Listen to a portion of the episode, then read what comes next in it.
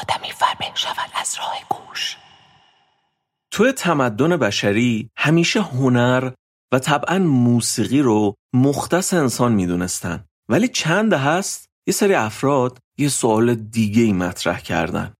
آیا حیوانات دیگه غیر از انسان موسیقی ندارن؟ با انتشار کتابی با عنوان موسیقی، استوره، طبیعت در سال 1983 نوشته فرانسوا برنار ماش نطفه شاخه جدیدی توی میزیکولوژی یا همون به فارسی موسیقی شناسی شکل گرفت. برنار ماش یه نشان شناس، موسیقی شناس و آهنگساز فرانسویه که الان حدود 89 سالشه و برای اولین بار تو همین کتابش هم بود که اسم اون شاخه علمی جدید رو استفاده کرد. یعنی زو میوزیکولوژی که در فارسی هم ترجمه میشه به جانور موسیقی شناسی. حالا توضیحی هم میدیم در مورد اینکه خود موسیقی شناسی اصلا یعنی چی و دنبال چیه. بعد میریم سراغ جانور موسیقی شناسی. اون کتابی که گفتیم به فرانسوی نوشته شده بود و سال 1992 ترجمه انگلیسیش منتشر شد و خواننده های بیشتری هم پیدا کرد. با اینکه عنوان جانور موسیقی شناسی توی این کتاب مطرح شد ولی اولین آثاری که به طور آشکار و مستقیم به زومیزیکولوژی مربوط بودن تازه از سال 2000 به بعد منتشر شدن. موضوع کم کم جدیتر شد تا اینکه کار به جایی رسید که نشریه ترانس که یه نشریه خیلی معتبر تو حوزه اتنومیزیکولوژی و کلا موضوعات بینارشتهی مربوط به موسیقیه تو سال 2008 یه شمارش رو به طور کامل به موضوع موسیقی جانوران اختصاص داد. خلاصه که این شاخه ای تو موسیقی شناسی خیلی بحث جدیدیه و نهایتا عمرش به سه دهه می‌رسه ولی رشد پرشتابی داشته. توی این اپیزود می‌خوایم ببینیم جانور موسیقی شناسی اصلا به چه موضوعهایی می‌پردازه و دنبال چیه. شاید وقتی چشمتون خورد به اسم موضوع این قسمت با خودتون گفتین که ای بابا حالا بین این همه موضوع تو دنیای موسیقی این چیه؟ برای چی اینا رفتن سراغ این موضوع؟ خیلی چیز مهمتری هست دیگه.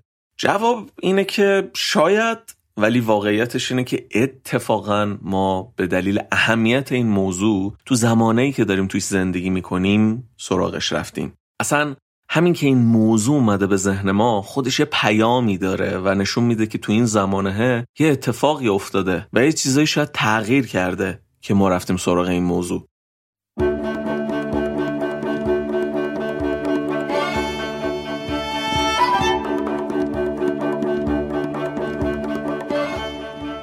سلام.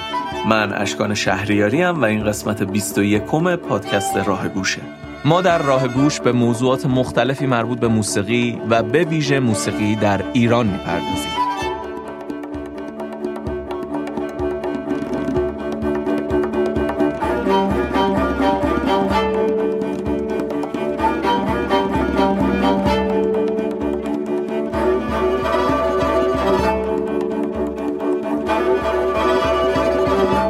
از اینکه برم سراغ اصل مطلب دو تا نکته بگم یکی اینکه موزیکا و صداهایی که لابلای صحبتهای من میشنوین از دو حالت خارج نیستن یا صداهای خود حضرات جانورانن یا اجراهای از نوازنده های سازهای مختلفن که سعی کردن خوندن یه پرنده ای رو با سازشون تقلید کنن و همشون هم غیر ایرانی هن.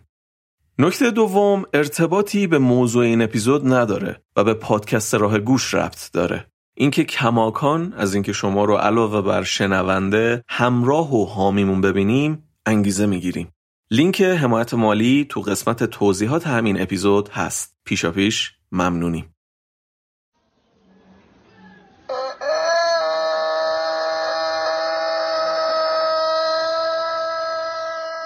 جانور موسیقی شناسی یه شاخه ای از موسیقی شناسیه.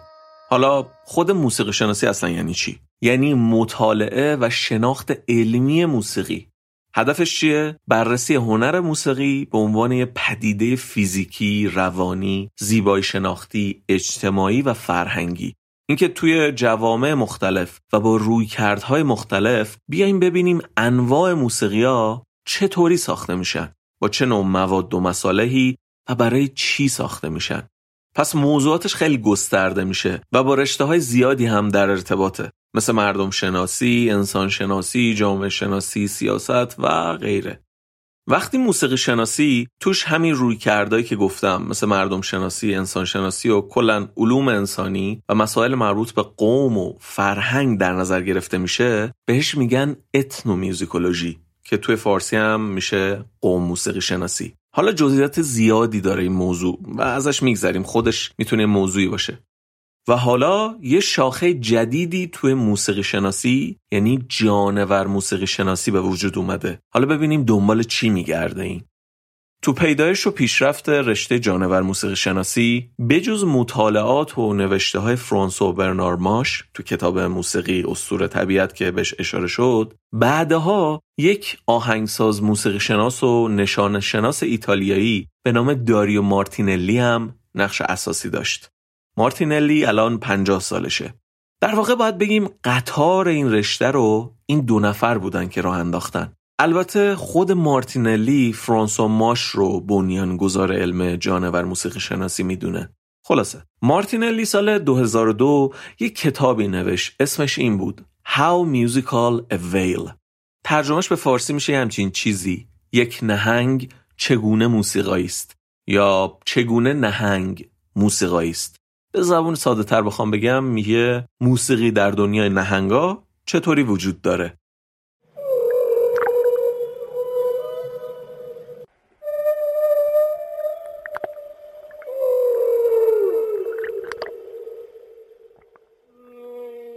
حالا برگردیم به کتاب مارتینلی. تو این کتاب مارتینلی میاد و برای اولین بار یه تعریفی از زوموزیکولوژی ارائه میده و جوابی میده به این پرسش که جانور موسیقی شناسی به چی می‌پردازه و میگه که این رشته دنبال اینه که بفهمه کجاها جانورا از صداها استفاده زیبایی شناسانه می‌کنن. و میگه که این رشته دنبال اینه که بفهمه کجاها جانورا از صداها استفاده زیبایی شناسانه می‌کنن. یعنی حیوانات مختلف غیر انسان که خب صدا دارن صدا میشنون و صدا تولید می‌کنن کجاهای صداهایی رو در میارن که نیتشون صرفا زیبایی شناسان است. یا حالا نخوایم مطلق بگیم کجاهای صداهایی در میارن که نیتشون زیبایی شناسانه هم هست حالا ما آدما یه رشته درست کردیم و دنبال این موضوعیم پس پرسش اساسی تو این رشته اینه آیا جانورها هم موسیقی دارن؟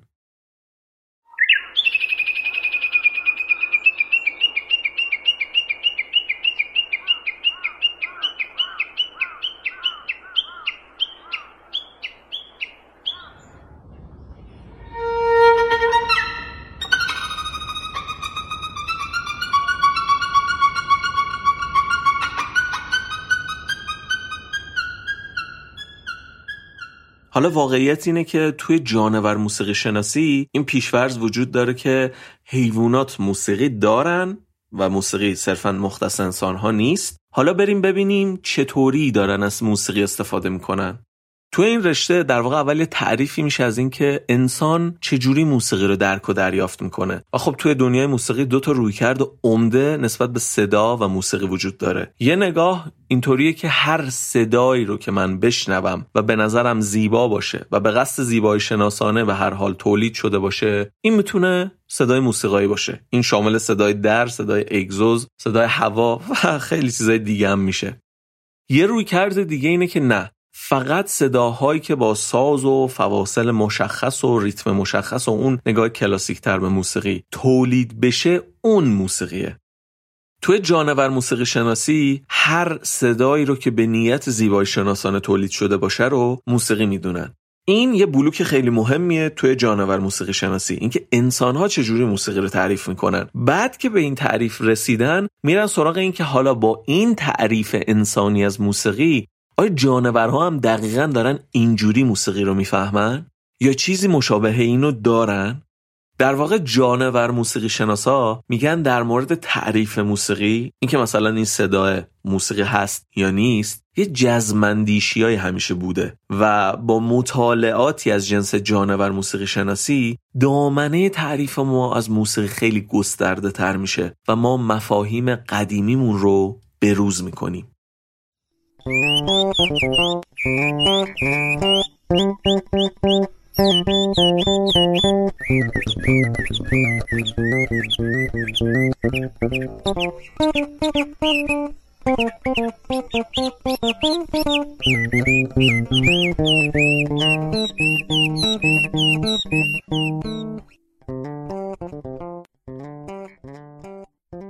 زوم میزیکولوژی همونطور که گفتیم بینارشته یعنی مخلوطی از چند رشته است. یعنی حتی انسان موسیقی شناسی یا همون انگلیسیش آنتروپومیوزیکولوژی رو هم در بر می‌گیره. زومیزیکولوژی نسبت هایی هم با نشان شناسی داره طبعا. یعنی صداهای حیوانی در وهله اول یه نشانه هاین و میشه به معناهای اونها از زوایای مختلفی فکر کرد. یادمون بیاد دیگه هم فرانسو ماش هم مارتینلی هر دوشون نشان شناس هم هستن. یا مثلا زومیزیکولوژی با رشته رفتارشناسی جانوری هم ارتباط پیدا می‌کنه. جالبه دیگه مطالعه در مورد حیوانات چقدر رشته های جدید درست کرده. اینو هم نباید از نظر دور نگه داریم. اینکه پس فقط موسیقی نیست و مطالعه حیوانات تو شاخه های مختلف زمینه های علمی جدیدی رو هم ایجاد کرده. به چرای این موضوع جلوتر می‌پردازیم.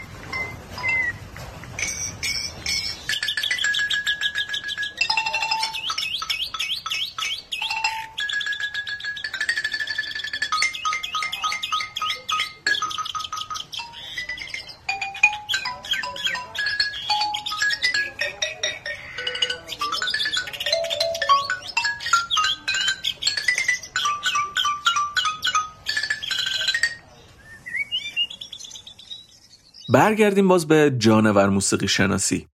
این رشته با نوروساینس یا همون علوم اعصاب هم یه پیوندایی داره.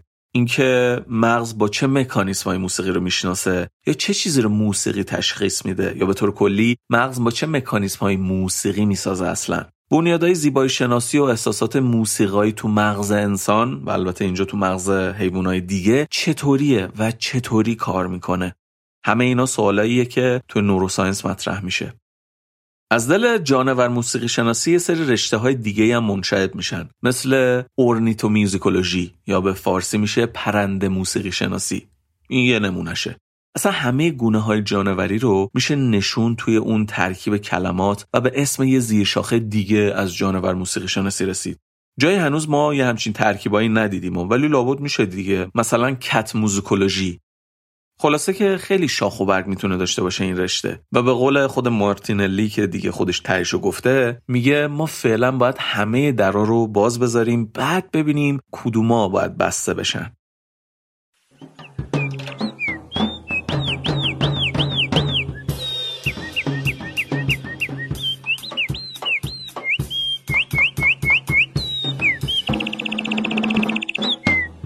اما این موضوع یک گره پیچیده ای هم داره. جانور موسیقی شناسی درسته که مبتنی بر فهم انسانی ما و تعریف ما از موسیقیه. اما در هر حال پیشفرز اساسیش اینه که موسیقی پدیده منحصرا انسانی نیست و حیوانها هم موسیقی دارن. میگه موسیقی دامنش خیلی گسترده است و بنیانهای فهم موسیقایی بیشتر با بیولوژی یه موجود سر کار داره نه با رشد فرهنگیش. میگه فهم موسیقی ریشه های غریزی داره و چون ریشه های غریزی داره پس نمی‌تونه فقط برای انسان وجود داشته باشه. فرانسوا ماش تو کتابش موسیقی استور طبیعت همین نگاه رو تبیین کرده و نهایتا میگه اگه معلوم بشه که موسیقی پدیده بسیار گسترده و رایج بین گونه های جانوری دیگه غیر از انسانه تعریف موسیقی و بالاتر از اون تعریف انسان و فرهنگ انسانی و تصوری که ما از خود مفهوم جانور داریم همشون زیر سوال میرن و مجبوریم تغییرات اساسی توشون ایجاد کنیم.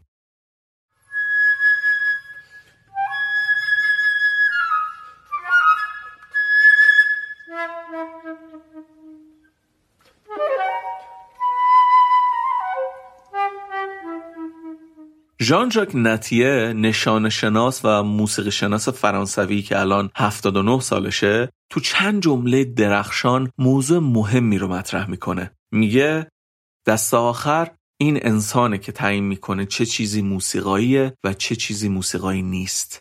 حتی وقتی صدا خواستگاه انسانی نداشته باشه.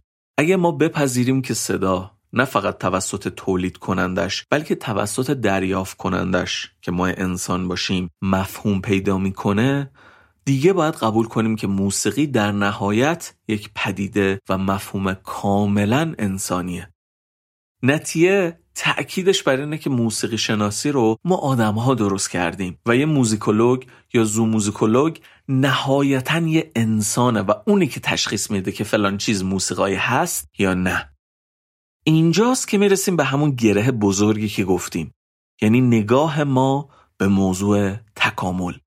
انسان به عنوان موجودی که توی روند تکامل به زبان به حرف زدن دست پیدا کرده در سطح بالاتری از فهم و ادراک و آگاهیه. ولی جانور موسیقی شناسی میگه این نگاه چندان درست و قطعی نیست. مارتینلی توی یکی از مقاله هاش آرزو می‌کنه که تکاملگرایی که خودش بهش میگه ارواح مزاحم یه روزی دیگه از بین بره تا انسانها بتونن سایر موجودات زنده رو به شکل شایسته تری درک و تفسیر کنن. پس ما می‌رسیم به اختلاف ریشه ای درسته که یه جاهای حمایت ها و سرمایه گذاری هایی شده برای این رشته و رو به رشدم هست ولی در هر حال مناقشه های داشته و داره. و اون مناقشه اختلاف نظر بین اونهایی که انسان رو به قول معروف اشرف مخلوقات می‌دونن و قوه ناطقه انسان و زبان رو خیلی مهم می‌دونن و یه روی کرده دیگه که دنبال انگار یه جور کم کردن فاصله انسان و سایر موجوداته. این یه دوراهی فلسفی اساسی شده امروز. این چند جمله رو از مارتینلی با هم بخونیم. آرزوی من این است که جانور موسیقی شناسی در حرکت به سوی احترام اخلاقی بیشتر به حیات غیر بشری سهمی ادا کند. هر قدر هم که آن حیات حتی از گونه ما انسانها دور باشد. خطر همیشگی انقراض بسیاری از گونه ها نه تنها برای حامیان جانوران که برای موسیقی دوستان هم باید هشدار دهنده باشد. همین جمله هایی که نگرانی های محیط زیستی رو هم میاره توی مجموع انگیزه های زومیزیکولوژی می‌تونه اینجا برای ما پل خوبی باشه که به این فکر کنیم که تو دنیا اصلا چی شد که یهو موضوع حیوانات خونگی و حقوق حیوانات و اینا اومد توی روزمره انسان و انقدر مهم شد. چی شد که در طول تاریخ بشری الان رسیدیم به نقطه ای که یه روز با این خبر مواجه میشیم که انسانهای سگنما یه که کاستومی لباس شبیه سگ میپوشن و مثل سگ راه میرن و سگ دوست دارن و دوستان سگ باشن اصلا تو لندن تجمع داشتن. و اگر فردا روزی بشنویم که تو فلان جای دنیا ای دنبال حق رأی حیواناتن هم دیگه شاخص کلمون بیرون نمیاد. چی شد که موضوع حیوانات انقدر اهمیت پیدا کرد؟ دیدیم که بانیان این علم جدید و تأسیس تکاملگرایی رو چندان نمیپذیرن و دنبال کم کردن فاصله انسان و حیوانن. و از اون ور این رو نوعی دغدغه محیط زیستی هم می‌دونن. حیوانات هم جز مهم محیط زیستن دیگه. این از این. ما تا اینجا پس گفتیم که در این علم جانور موسیقی شناسی چه نوع تفکرایی هست. حالا بریم کمی از بالاتر نگاه کنیم و فکر کنیم به اینکه چی شد که اصلا ورای موسیقی و موسیقی شناسی کلا توی دنیا به طور کلی موضوع حیوانات و حقوق حیوانات و کم شدن فاصله انسان و حیوان و این قبیل ایده ها مطرح شدن و روز به روز هم بحثشون شایعتر و داغتر شد.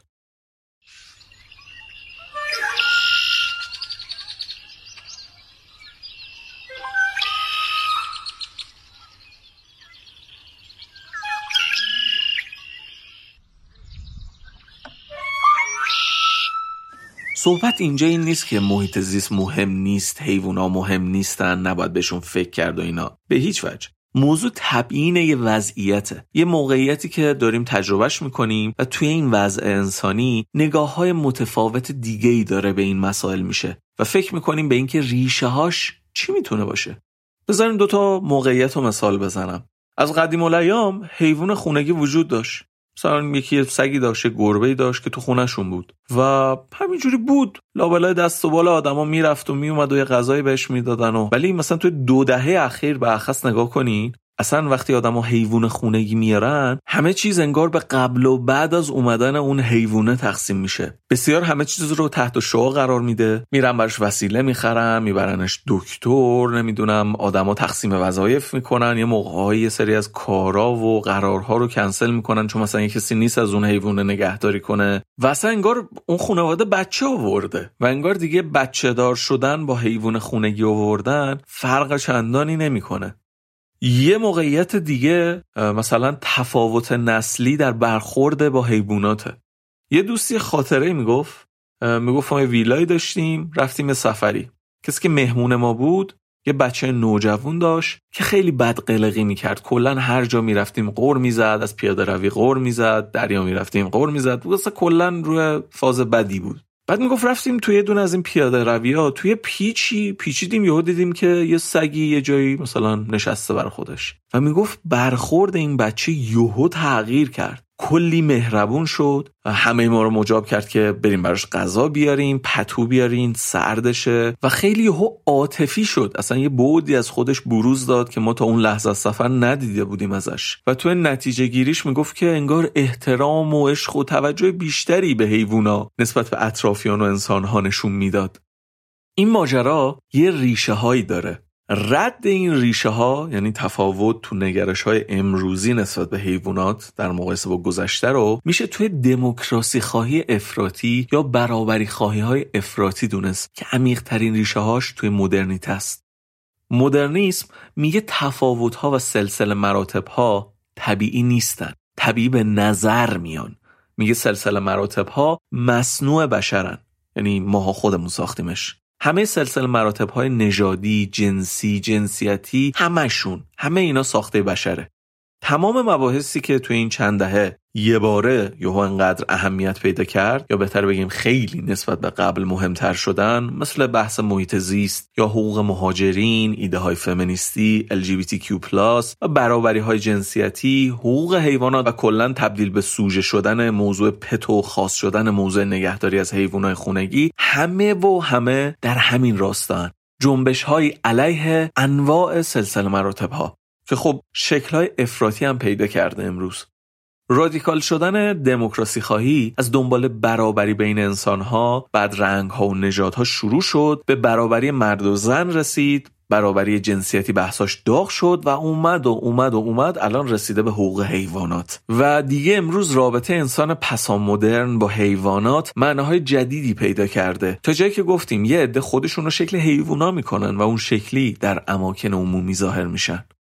تو یکی از رمان‌های میلان کندرا به نام مهمانی خداحافظی یکی از شخصیت ها داره به این فکر می‌کنه که از کجا معلوم که این سگی که رو به روم روی کاناپه نشسته و یه گوشه ای رو داره نگاه می‌کنه فکرهای فلسفی حتی عمیقتر از انسان نداشته باشه.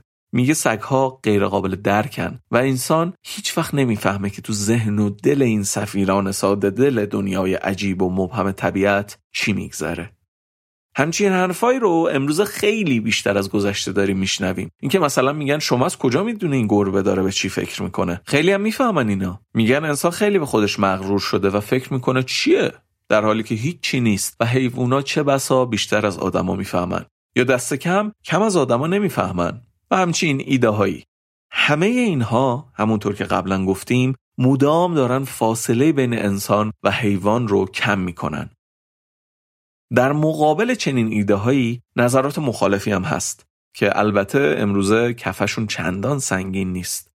برای طرح اینکه نظرات مخالف مثلا چی میگن باز میشه مثلا یه مثالایی زد. مثلا میگن باشه درسته شاید این حیوان ها به خیلی چیزهای عمیقی دارن فکر می‌کنن و ما هم نمی‌دونیم. ولی مادامی که نتونن حرف بزنن و به زبون بیارن و مادامی که وارد ساحت زبان نشده باشه ما هیچ قضاوتی نمی‌تونیم بکنیم و هیچ مقایسه ای هم. گیریم که حیوانات فکر هم داشته باشن.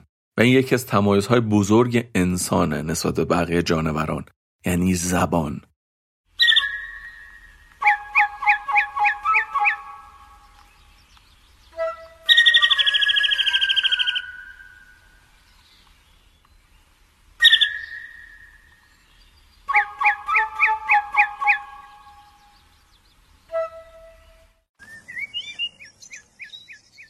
اون برابری خواهی رادیکال که صحبتشو کردیم داره ریشه تفکر سلسله مراتبی رو در واقع می‌زنه. اصلا هدف اصلی دموکراسی زدن سلسله مراتب و از بین بردنشه.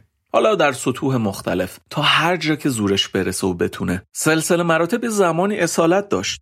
اعتقاد به اینکه آدم و حیوان که هیچی خود انسانها هم سلسله مراتب دارن. چطور میشه گفت یه آدم تربیت شده باهوش کاربلد؟ با یه شخص تربیت نشده بی سواد یکیه. چطور اینا می‌تونن هر کدوم فقط یه رأی داشته باشن؟ منتقدین دموکراسی دست روی این تفاوت ها می‌ذارن. اصلا غرب بر اساس همین نوع نگاه سلسله مراتبی غرب شد. اونایی اومدن برای کل جامعه تصمیم گرفتن که سرتر بودن بیشتر میفهمیدن باهوشتر بودن. اصالت دادن و ارزش قائل شدن به همین سلسله مراتبا بود که غرب رو متمایز کرد و به توسعه رسوند. و امروز میشنویم که مدام میگن غرب تضعیف شده. خب این از کجاست؟ دقیقا نکته با سر سلسله مراتب دیگه. غرب تضعیف شده. درسته. چون سلسله مراتب توش تضعیف شده و به جاش نسبیت گرایی نشسته. برابری خواهی نشسته. امروز غرب دیگه حتی از ارزش های خودش هم نمی‌تونه دیگه دفاع کنه. ضعیف شدن غرب تو اینه. برگردیم سر پرسش اصلیمون. اینکه چرا موضوع حیوانات کلا این اندازه مهم شد یهو. در حدی که اصلا یه رشته موسیقی شناسی هم بهش اختصاص دادن و روز به روز به دانشکده های این رشته اضافه هم میشه.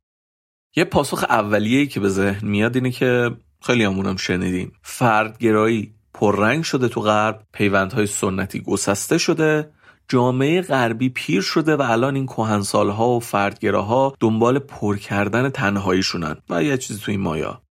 اینا درسته ولی این پاسخ توضیح دهنده کامل جریان نیست و پاسخ رو باید در شبکه از دلایل جستجو کنیم. همونطور که گفته شد ریشه همه این شبکه پدیده های جدید و پست مدرن گفتیم. نسبتی داره با دموکراتیزاسیون غرب. یا آدمی به نام توماس هابز یه فیلسوف سیاسی انگلیسی توی قرن 17 می‌گفت انسان پرودنس داره. پرودنس معنیش مثلا میشه جور دوراندیشی. یعنی انسان به فکر لذاتش در آینده هم هست. این ویژگیش باعث میشه انسان احتیاط کنه. به فرداهای خودش هم فکر کنه و جوری فکر کنه و عمل کنه که از درد در آینده فرار کنه. حالا این اندیشه های پست مدرن جدید میان مطرح می‌کنن که فقط انسان نیست. حیوانات هم پرودنس دارن و با نسبت دادن یه سری ویژگی های فکری اینطوری به حیوانات در واقع فاصله انسان و حیوان کمتر میشه تو ذهنها. اینجا پرانتزی باز کنم و توضیح خیلی کوتاهی بدم. ما اینجا اصلا وارد موضوع چپ و راست نشدیم. گذشته از اینکه بسیار مفصل و شاخ و برگ داره ولی مهمتر از اون که هر دو این گرایش ها از خواستگاه های متفاوت دخیلن در ظهور این پدیده ها اینطوری نیست که بگیم صرفا چپایی که تو سیاست شکست خوردن عقب ننشستن و حالا با مبارزه علیه انواع نابرابر بودنها در عرصه فرهنگ و اجتماع اینطوری دارن به پیروزی های چشمگیری می‌رسن. این هست و این نیست. راست ها هم باز تو این وضعیت دنبال منافعی از نقطه نظر خودشون هستن و طبیعتگرایی و آزادی خواهی و ایده های دیگه این چنینی هم آتیش دموکراسی خواهی رو به نوبه خودشون شعله ورتر می‌کنه. بنابراین میشه رفت عقبتر و دنبال ریشه ها در خود جریان مدرنیته گشت. جریانی که هر دوی این موضوع راست و چپ توش جا می‌گیره. یکی از گزارهای کلی که در مورد مدرنیته میشه گفت اینه که مدرنیته میگه انتظاراتت رو از آدم بیار پایین. تفاوت آدم با آدم در نگاه مدرن دیگه مثل قدیما نیست. توضیح زوایای دیگه از این موضوع رو بشنویم از زبان سعید یعقوبیان. شاید اینجا این سوال پیش بیاد که خب یه عده کنجکاف شدن و دارن در مورد یه موضوعی تحقیقایی می‌کنن. همین صدای پرنده هایی که توی همین اپیزودم شنیدیم قشنگ انگار موسیقی اجرا می‌کنن. صداهای موسیقایی تولید می‌کنن. رو نوت می‌خونن انگار هستن. ریتم عوض می‌کنن. خب اینا خیلی جالبه که ما بفهمیم واقعا حیوانات دیگه هم موسیقی دارن یا نه. و یه عده حالا دارن به این موضوع فکر می‌کنن و تحقیقایی می‌کنن. حالا الان دو سه نفرن. فردا گسترش پیدا می‌کنه پیشرفت می‌کنه افراد بیشتری میان کار می‌کنن. و اینا خب تحقیقای خیلی خوبیه و حالا همه اینا دیگه چه ربطی به دموکراسی و برابری خواهی و اینا داره؟ چرا گندش می‌کنیم؟ علم دیگه همه جوره داره پیشرفت می‌کنه و هر روز سوالها و موضوعهای تحقیق متعددی داره مطرح میشه و انجام میشه و الاخر در مورد این سوال بجا به چند تا نکته میشه اشاره کرد. اول اینکه ما نمی‌تونیم استاندارد دوگانه داشته باشیم که اونجایی که با خوندن پرنده ها طرفیم و نوتهای موسیقی یا عناصر دیگه موسیقی همونطوری که باشون آشنا هستیم با اینا وقتی مواجه میشیم بگیم اینا خیلی به نظر موسیقایی میان و حالا ما بریم بفهمیم که این حیوانات درکشون از موسیقی چطوریه و چطوری زیست موسیقایی دارن. و بعد اونجایی که دیگه از صداهای موسیقایی و نوت و اینا اینقدر دقیق و واضح خبری نیست بگیم تعریف ما از موسیقی باید گسترده تر بشه و هر جور صدایی می‌تونه موسیقایی بشه و غیره. حتی خیلی جالبه مارتینلی کتاب دیگه ای هم داره. اسمش هست درباره پرندگان نهنگها و دیگر موسیقیدانان. خود این دیگر موسیقیدانان که خیلی جالبه انگار دیگه موسیقیدان بودن جانوران فرض نیست دیگه پذیرفته شده. حالا ما میریم که با این موسیقیدان ها و موسیقی هاشون آشنا بشیم و ازش آگاه بشیم. بعد هم این که چرا همش اول پرندگان رو میگیم؟ پرنده ها موسیقیشون موسیقی تره چرا؟ این به نظر همون استاندارد دوگان است. موضوع خیلی خیلی مهمتر دیگه. مربوط میشه به این که بگیم حالا هرچی یه پژوهشایی داره انجام میشه ما چرا دیگه اینا رو به مدرنیسم و دموکراسی خواهی و اینا ربط بدیم؟ نکته اینه که این بحث همیشه مطرح بوده که تحولات در هنر و هنرشناسی و فرهنگ بگیم به طور کلی. همیشه متأثر بوده از هم تحولات اجتماعی هم وضعیت اندیشگی جامعه انسانی. خیلی بخوام مثال تابلویی بزنم. مثلا میگن ارکستر سمفونیک با اون تشکیلات منظم سازمانی با اون بخش های مختلفش که هر کدوم یه مدیر جزء دارن. بعد کل تشکیلات یه مدیر کل داره سازماندهی داره و انگار یه کارخونه بسیار عظیم و منظمه. این کی در این شکلش رو میاد و بنیان موسیقی غرب میشه؟ همزمان با صنعتی شدن. ارکستر سمفونیک با اون عظمتش دقیقا همون زمانی باید ظهور می‌کرد که صنعتی شدن رخ داد. یا مثلا تا میگیم داداییسم همه یاد جنگ جهانی میفتن که بله تحت تاثیر فضای فکری حاکم شده بعد از جنگ هنر درش اون اتفاق افتاد. در اون دوران با اون ویژگیهاش حتما همون داداییسم باید ظهور می‌کرد. این ربط دادن رخدادهای هنر و تحولات زندگی انسانی خلاصه اصلا چیز عجیب یا جدیدی نیست.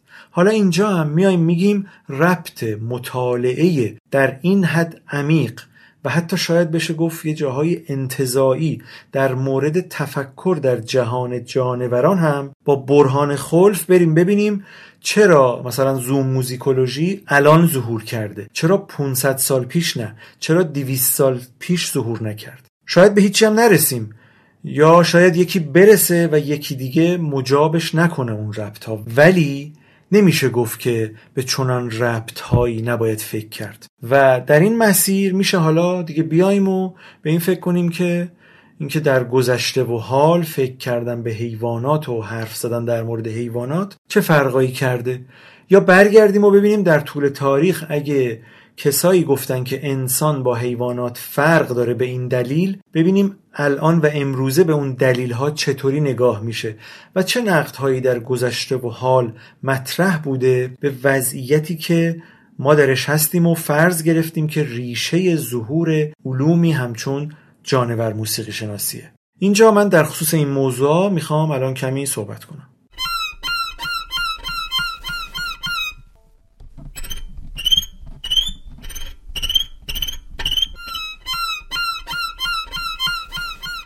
در مورد اینکه نگاه به موضوع انسان و حیوان در گذشته و امروز فرقای اساسی کرده بد نیست که یه مروری کنیم به اینکه ببینیم چطوری پرداخته می‌شد در گذشته به این مسئله. مثلا توی ادبیات همیشه در شکل استعاری و نمادینش حضور داشتن حیوونا موش و گربه کلیله و دمنه و نمونه های متعدد اینطوری. اصلا فرهنگنامه داریم فرهنگنامه جانوران در ادب پارسی. یا مثلا مرحوم فریدون جنیدی یه کتابی داره به اسم نقش جانوران در سخن سعدی. این جنس حضور حیوانات توی مباحث فکری همیشه بوده. دوره های نزدیکتر هم همینطور. مثلا اواخر دوره قاجار رساله معروف خرنامه رو داریم. اعتماد السلطنه نوشته. هنوزم هستن این نوآثار نکته اینه که توی این قبیل مکتوبات و با این کار کرد که از حیوونا گفته میشه اینجا تماما انسانه که اهمیت داره و برای بیان یک موضوع انسانیه که از این زبان نمادین میان استفاده می‌کنن. گذشته از این مثال ها هم باز مواردی هم همیشه بودن که حتی ادبی و استعاری هم نبودن بلکه دقیقا موضوع نوشته ها خود یه حیوان بوده اصلا. مثلا رساله اسبنامه در مورد تربیت و نگهداری اسب و موضوع مختلفی که مربوط به اسبه. نمونه های این شکلی ایرانی و غیر ایرانی هم همیشه بودن. و باز توی اینها هم مطلقا همچین نگاهی که بیان و یه سری ویژگی هایی که همیشه منتصب به نوع بشر بودن و بگم مثلا فلان حیوان هم داره مثل فکر کردن. بنابراین نباید این تصور رو داشته باشیم که بگیم خب همیشه که در مورد حیوونا کلی حرف زدن و کلی راجبشون نوشتن و اینا. خیلی فرق دارن این نگرش ها و در همین راستا هم بوده که معمولا حکما و فلاسفه می اومدن و هر کدوم از یه دریچه ای تفاوت‌های بنیادی انسان و حیوان رو توضیح می‌دادن. حتی اونجا هم نه برای اینکه نشون بدن که اون حیوان چی نداره. اصلا خود حیوونا و موضوع حیوونا مهم نبوده که اصلا. می‌خواستن بگن که انسان چی داره. برای شناخت انسان بوده اون تبیین ها مثلا نیچه توی رساله به اسم مزار و مزایای تاریخ برای زندگی. اونجا سراحتا تاکید می‌کنه که حیوانات بی تاریخ زندگی می‌کنن. حیوانات تاریخ ندارن. یک گاو گذشته چه برای خود یک گاو برای شخص خودش چه از نظر گونه گاو به طور کلی تاریخ وجود نداره و نیچه دست می‌گذاره روی این نکته که این انسانه که تاریخ داره.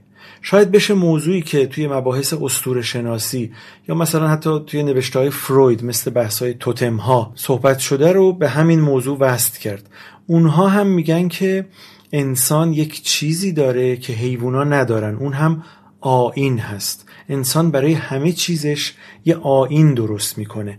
اصلا انسان یک موجود آین دوست آین مداره حالا آین لزوما یه آین خاص یک قوم و ملت و کشوری نیست. مثلا بگیم مراسم زار در بلوچستان یا نوروز و کریسمس و امثالهم. اینا که خوب هستن و خیلی مثالای گل درشت ماجرا هستن. حتی آین های خاک سپاری یا تولد عروسی اینا هم حتی لزوما نه. همه اینا هستن ولی خیلی موضوع ریشه دارتره. ما خیلی جاها کارای روزمرمون رو هم حتی به یه شکلی با یه مراسمی با یه تدارکاتی انجام میدیم. یعنی خیلی خیلی فردی و شخصی هم هست حتی این ویژگی و لزوما آینهای بزرگ ملی و قومی منظور نیست. میگن نوع بشر این ویژگی کلی رو داره. پس فکر کردن که به کنار انسان تاریخ داره سنت داره سنت برای انسانی که معنا داره گذشته داره انسان آین داره. و میگن اینها همشون دلایل کافی هستند که ما بگیم انسان از نظر سلسله مراتب آگاهی قطعا بالاتر از حیواناته. حالا به اندیش های مدرن که می‌رسیم مثلا توی همون ادبیات هم اگه بخوایم مثالی بزنیم حالا به میلان کندرا اشاره شد. قبلتر از کندرا و در واقع نیای اینها مارک توین رو میشه به عنوان یه نمونه در موردش صحبت کرد. دقیقا هم اصر نیچه هم بوده اتفاقا ولی نظرات متفاوتی داره. مارک توین همون نویسنده هاکل بریفین یا ماجراهای تام سایر و ایناست. همینگوی مارک توین رو آغاز مدرنیسم توی ادبیات می‌دونه. برای همین شاید پرداختم به آرای مارک توین بد هم نباشه توی این موضوع. توین یه کتابی داره به اسم انسان چیست؟ What is man خیلی جالب و معنادار اسم کتابم. اصلا چرا این اسم؟ این نشون میده که انگار نویسنده می‌خواد یه باز تعریفی ارائه بده از انسان. و چقدر مهم بوده براش که اومده و یه کتاب نوشته در موردش. کتاب یه گفتگوی بین دوتا کاراکتر اسم یکیشون هست جوان یکیشون هم پیر. کاراکتر جوان همش سوال می‌پرسه و تردیدهای فراوانی داره و این پیره که حرفای محکم و مطمئنی می‌زنه و در واقع جوان رو روشن می‌کنه و حرف آخر رو می‌زنه توی هر موضوعی. و چقدر جالبه که فصلی از این کتاب مربوط به حیوانات. پیر اونجا میگه حیوونا رو همش اینکه بگیم همه چیزشون غریزه است این اصلا درست نیست. غریزه ها نه همشون حالا ولی خیلی هاشون اگرچه که شاید بر اساس یه سری عادت هایی تثبیت شده باشن ولی روز اول جنسشون از تفکر بوده. بعد اون تفکر دیگه دچار جمود شده طبق عادت از جریان ایستاده متوقف شده و ثابت مونده وگرنه که جنسش از تفکر بوده. بعد میگه چرا به حیوونا باید بگیم حیوان زبون بسته؟ حالا خیلی جالبم است که تو این دست گذاشته روی این لفظ. ما توی حرفمون خیلی استفاده می‌کنیم دیگه میگیم حیوان زبون بسته. این تاکیدش به موضوع زبان که در موردش صحبتم شد خیلی جالبه اینجا. خلاصه پیر میگه که چیزی با عنوان حیوان زبون بسته نداریم.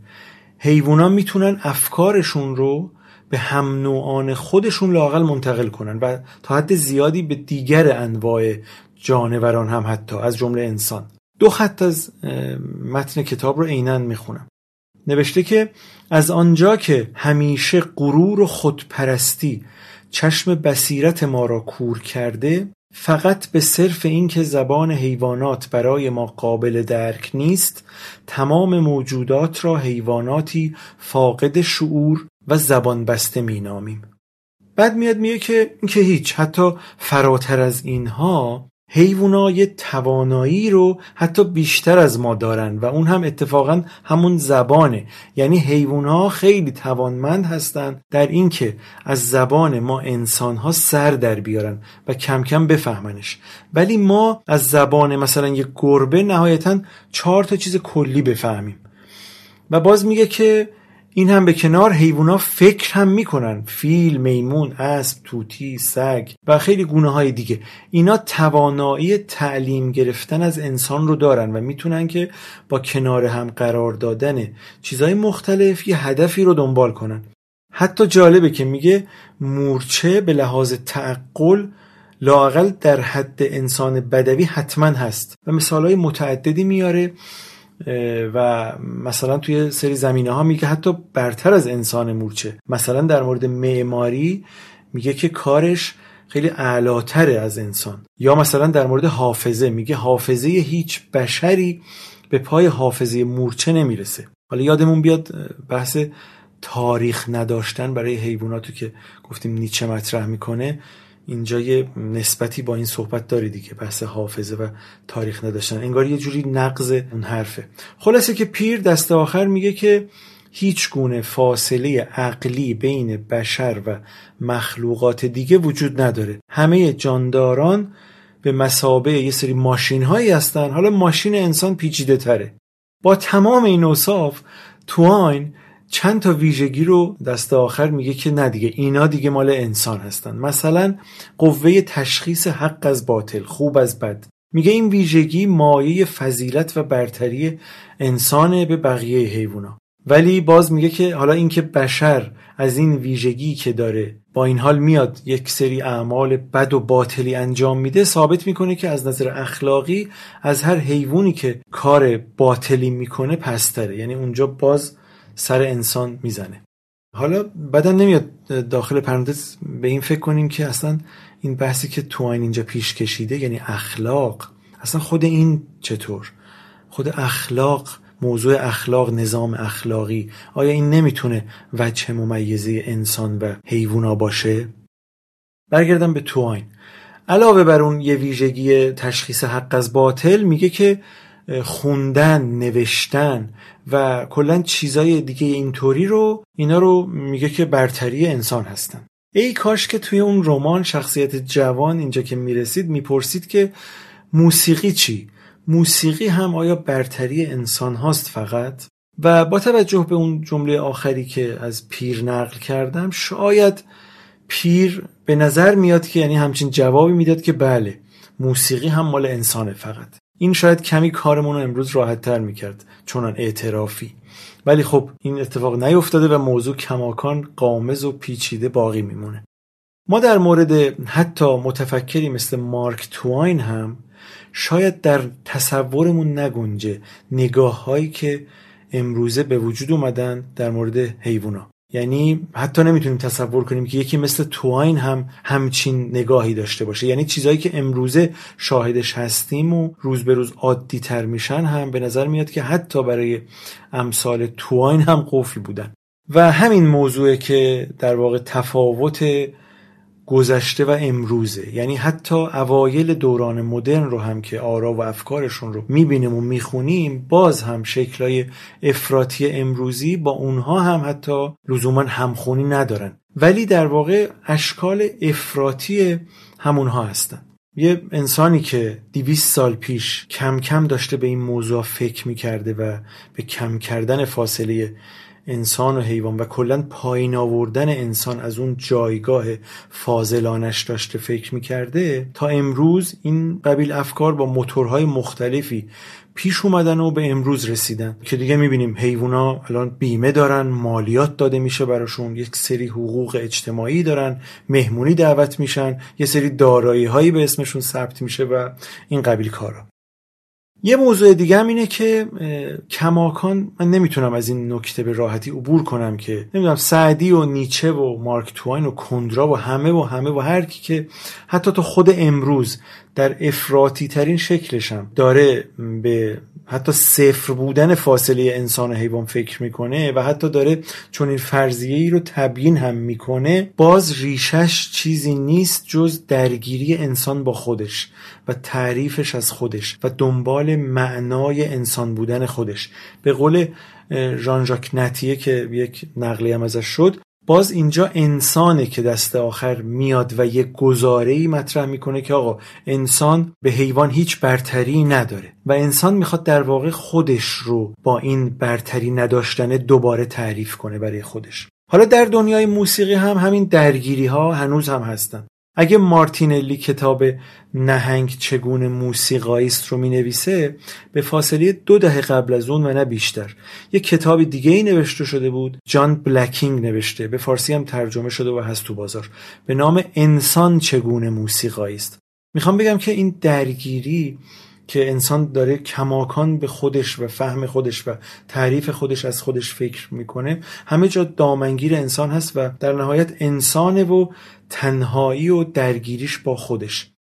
حالا ما وقتی میگیم که انسان با حیوانای دیگه فرقی نداره در واقع انسان رو دیگه با قوه تفکرش نمی‌خوایم تعریف کنیم. دیگه با عقلش نمی‌خوایم تعریف کنیم. حالا این قوه تفکر که میگیم خیلی عامه دیگه. در واقع می‌خوام بگم که همون آین تاریخ اخلاق دنبال معنا بودن اصلا همون خوندن و نوشتن و همه موارد رو اینجا زیل همین تفکر انسانی میاریمش. یعنی وقتی میگیم که انسان رو دیگه با تفکرش نمی‌خوایم تعریف کنیم منظور همه اونا توی این هست. اگه با قوه تفکر بخوایم انسان رو تعریف کنیم سلسله مراتب و درجه بندی میاد وسط. پس یک حکم مهم اینجا اینه. سلسله مراتب اساسا متکیه به اینکه ما به فکر اصالت بدیم. پس هر چقدر که تعقل و تفکر اصالتش رو از دست بده ما همون اندازه سلسله مراتب رو زدیم کنار رو به دموکراسی نزدیکتر شدیم. پس تو وضعیتی که درش پت و حیوان خونگی و کلا حیوانات محوریت پیدا می‌کنه و حقوقش برابر میشه با حقوق انسان پس میشه این نتیجه گیری رو کرد که در چنین جامعه ای قابلیت تفکر انسان دیگه اندازه قبل اندازه گذشته محوریت نداره. چون اگه محوریت داشته باشه بلافاصله سلسله مراتب میاد وسط. میگیم که مثلا من حیوانات رو کنترل می‌کنم چون دارای فکر هستم چون باهوشتر از گربه و سگ هستم. برای همین می‌تونم اونها رو کنترل کنم و بر اونها تسلط داشته باشم. این اصالت دادن به قابلیت تفکر انسانه. و به محض اینکه تعریف ما از انسان دور بشه از این اصالت فکر مثلا بره روی بدنمندی تنانگی یا اصلا کلا وجود داشتن. همین که یه موجود وجود داره تمومه و حقوق برابر با بقیه داره و احترام یکسان داره به قول مارتینلی. این یه درجه اعلایی هست از دموکراسی. یعنی برای رسیدن به دموکراسی این فقدان سلسله مراتب ناگزیره و ضروری اصلا. یکم بیایم راجع به ایران صحبت کنیم. این چند ساله خیلی شاید شنیده باشید اینو که میگن که نسل جدید اصلا انگار فکر ندارن. حال اندیشه و اینا ندارن. همش دنبال روزمره و زندگی زمینی و جسمی هستن و همچین حرفایی. حالا من نمیگم اینها رو ها و اصلا نمی‌دونم درسته این حرفا یا نه. نکتم اینه که برای رسیدن به دموکراسی اتفاقا همین باید باشه. مادامی که ساسی مانکن نباشه و جامعه ساسی و بنان و افتخاری و شجریان و همه رو یکی نبینه دموکراسی محقق نخواهد شد. مادامی که من علیه ساسی مانکن براشفته بشم یعنی دارم سلسله مراتب رو در نظر می‌گیرم. به فکر اصالت میدم. میگم اون از این بهتره. فلانی از فلانی پایین تره جامعه هر چقدر سلسله مراتب ها رو نادیده بگیره تمایز ها رو کمتر بهش توجه کنه مثلا تمایز بین بهنام بانی و علیرضا قربانی یا هر کی به دموکراسی نزدیکتر شده. اون روزی که بگه اینا با هم فرقی ندارن که. همشون کارشون موسیقیه دیگه. هر کی یه چیزی رو دوست داره هر کی آزاد هر جور دوست داره باشه. هر چقدر جامعه اینطوری نگاه کنه مستعدتر شده به آزادی و دموکراسی. دموکراسی اصلا یه خاصیت اساسیش اینه.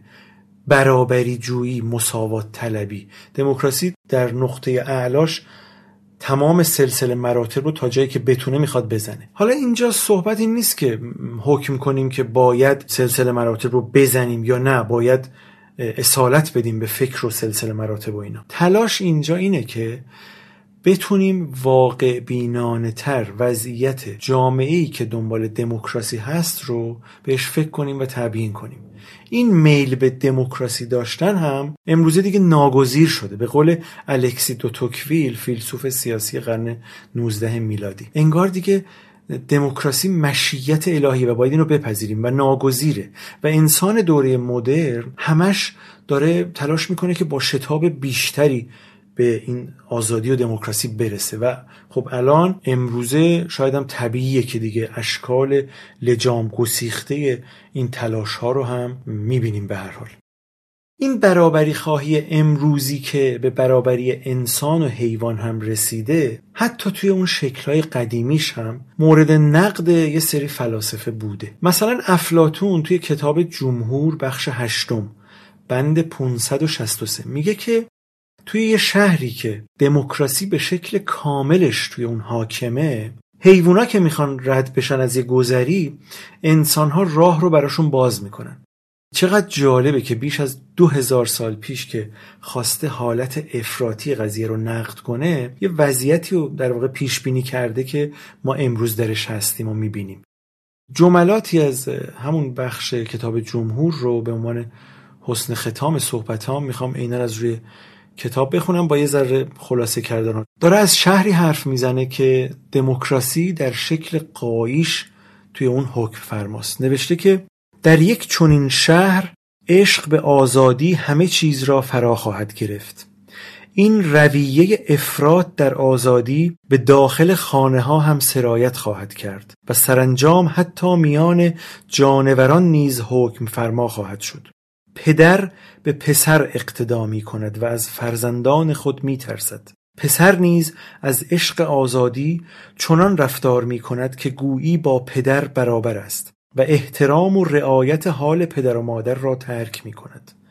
بومی با مهاجر برابر خواهد شد و مهاجر با بومی بیگانگان نیز با هر دو از اینها گذشته معایب کوچکتری هم هست و آن این است. در یک چنین شهر استاد از شاگردان خود میترسد و از آنان تملق می‌گوید. شاگردان هم استاد خود را ریشخند می کنند معمولا جوانان دوش به دوش پیران راه می روند و در گفتار و کردار با آنها همچشمی می کنند پیران نیز برای خوش آمد جوانان شوخی و شیرین زبانی می کنند و به آنها تأسی می نمایند تا مشهور به ترشرویی و خودرأیی نشوند. در چنین حکومتی غلام و کنیز زرخرید از حیث آزادی چیزی از صاحبان خود که آنها را با پول خریدند کم ندارند. حتی حیوانات اهلی هم در این شهر بیش از هر جای دیگر آزادی دارند و این را تا انسان نبیند باور نخواهد کرد.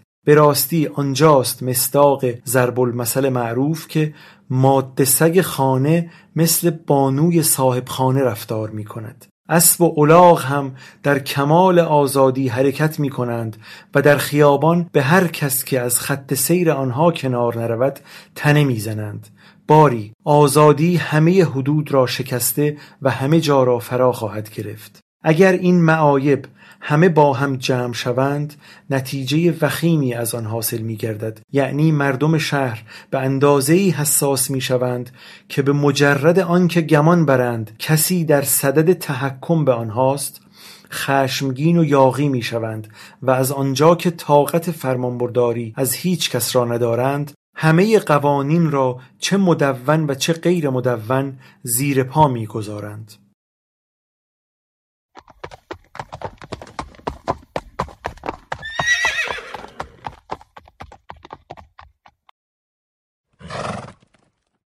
در ایران هم اگرچه که هنوز سنت ریشه های بسیار محکمی توی جامعه ایران داره ولی لاقل در مورد طبقه متوسط نحیف جامعه ایران میشه گفت که مدرن شده و اخبار و احوال اونور مرزها هم که راحتتر منتقل میشه تاثیرگذار بودن تو حتی اخلاقیات و سکنات اجتماعی ایران مدرن.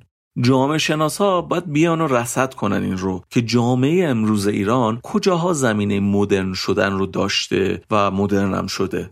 چون چیزی که کاملا روشنه اینه که تو یکی دو دهه گذشته تو ایران هم شکل زندگی برای طبقاتی از جامعه ایران عوض شده کاملا. و نشانه های همون نوع برابری جویی که گفتیم رو توی ایران هم میشه مشاهده کرد و به خصوص توی شهرهای بزرگ روز به روز داره پررنگتر هم میشه. خب بریم و جنبندی کنیم. از یه رشته جدید و تأسیسی گفتیم که داره دنبال این میگرده که آیا فهم موسیقی یا همون سویه زیبایی شناسانه صداها که اسم شما به طور کلی می‌ذاریم موسیقی چطوری وجود داره تو گونه های دیگه جانوران؟ این سوال قابل طرح و جالب توجهیه و هیچ اشکالی هم نداره در موردش سرمایه گذاری بشه و روش کار بشه. نشریات مختلفی بهش بپردازن فیلم های مستند در موردش ساخته بشه کلی مقاله و کتاب در موردش نوشته بشه و الی آخر که همه اینا هم داره انجام میشه.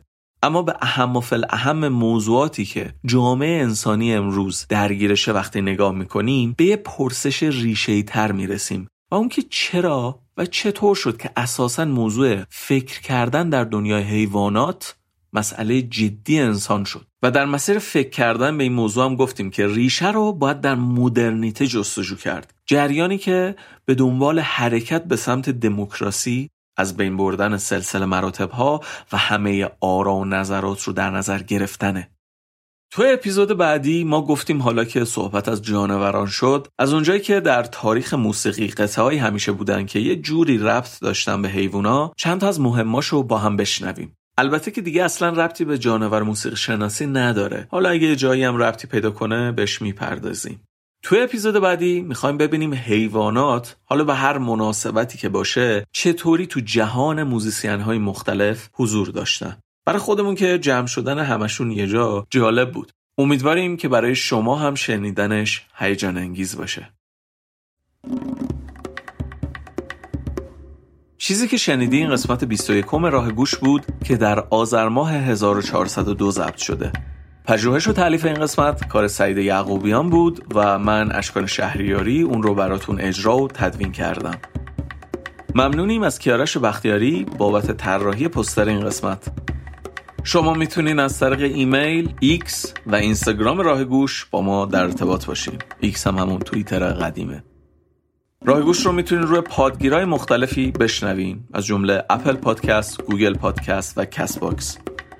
بهترین کمک به ما همونطور که اول پادکست گفتیم کمک مالیه و همینطور اگر می‌تونید به بقیه دوستدارای موسیقی معرفی کنید راه گوشو ممنونیم که ما رو شنیدین امیدواریم که شنیدن این قسمت براتون مفید بوده باشه.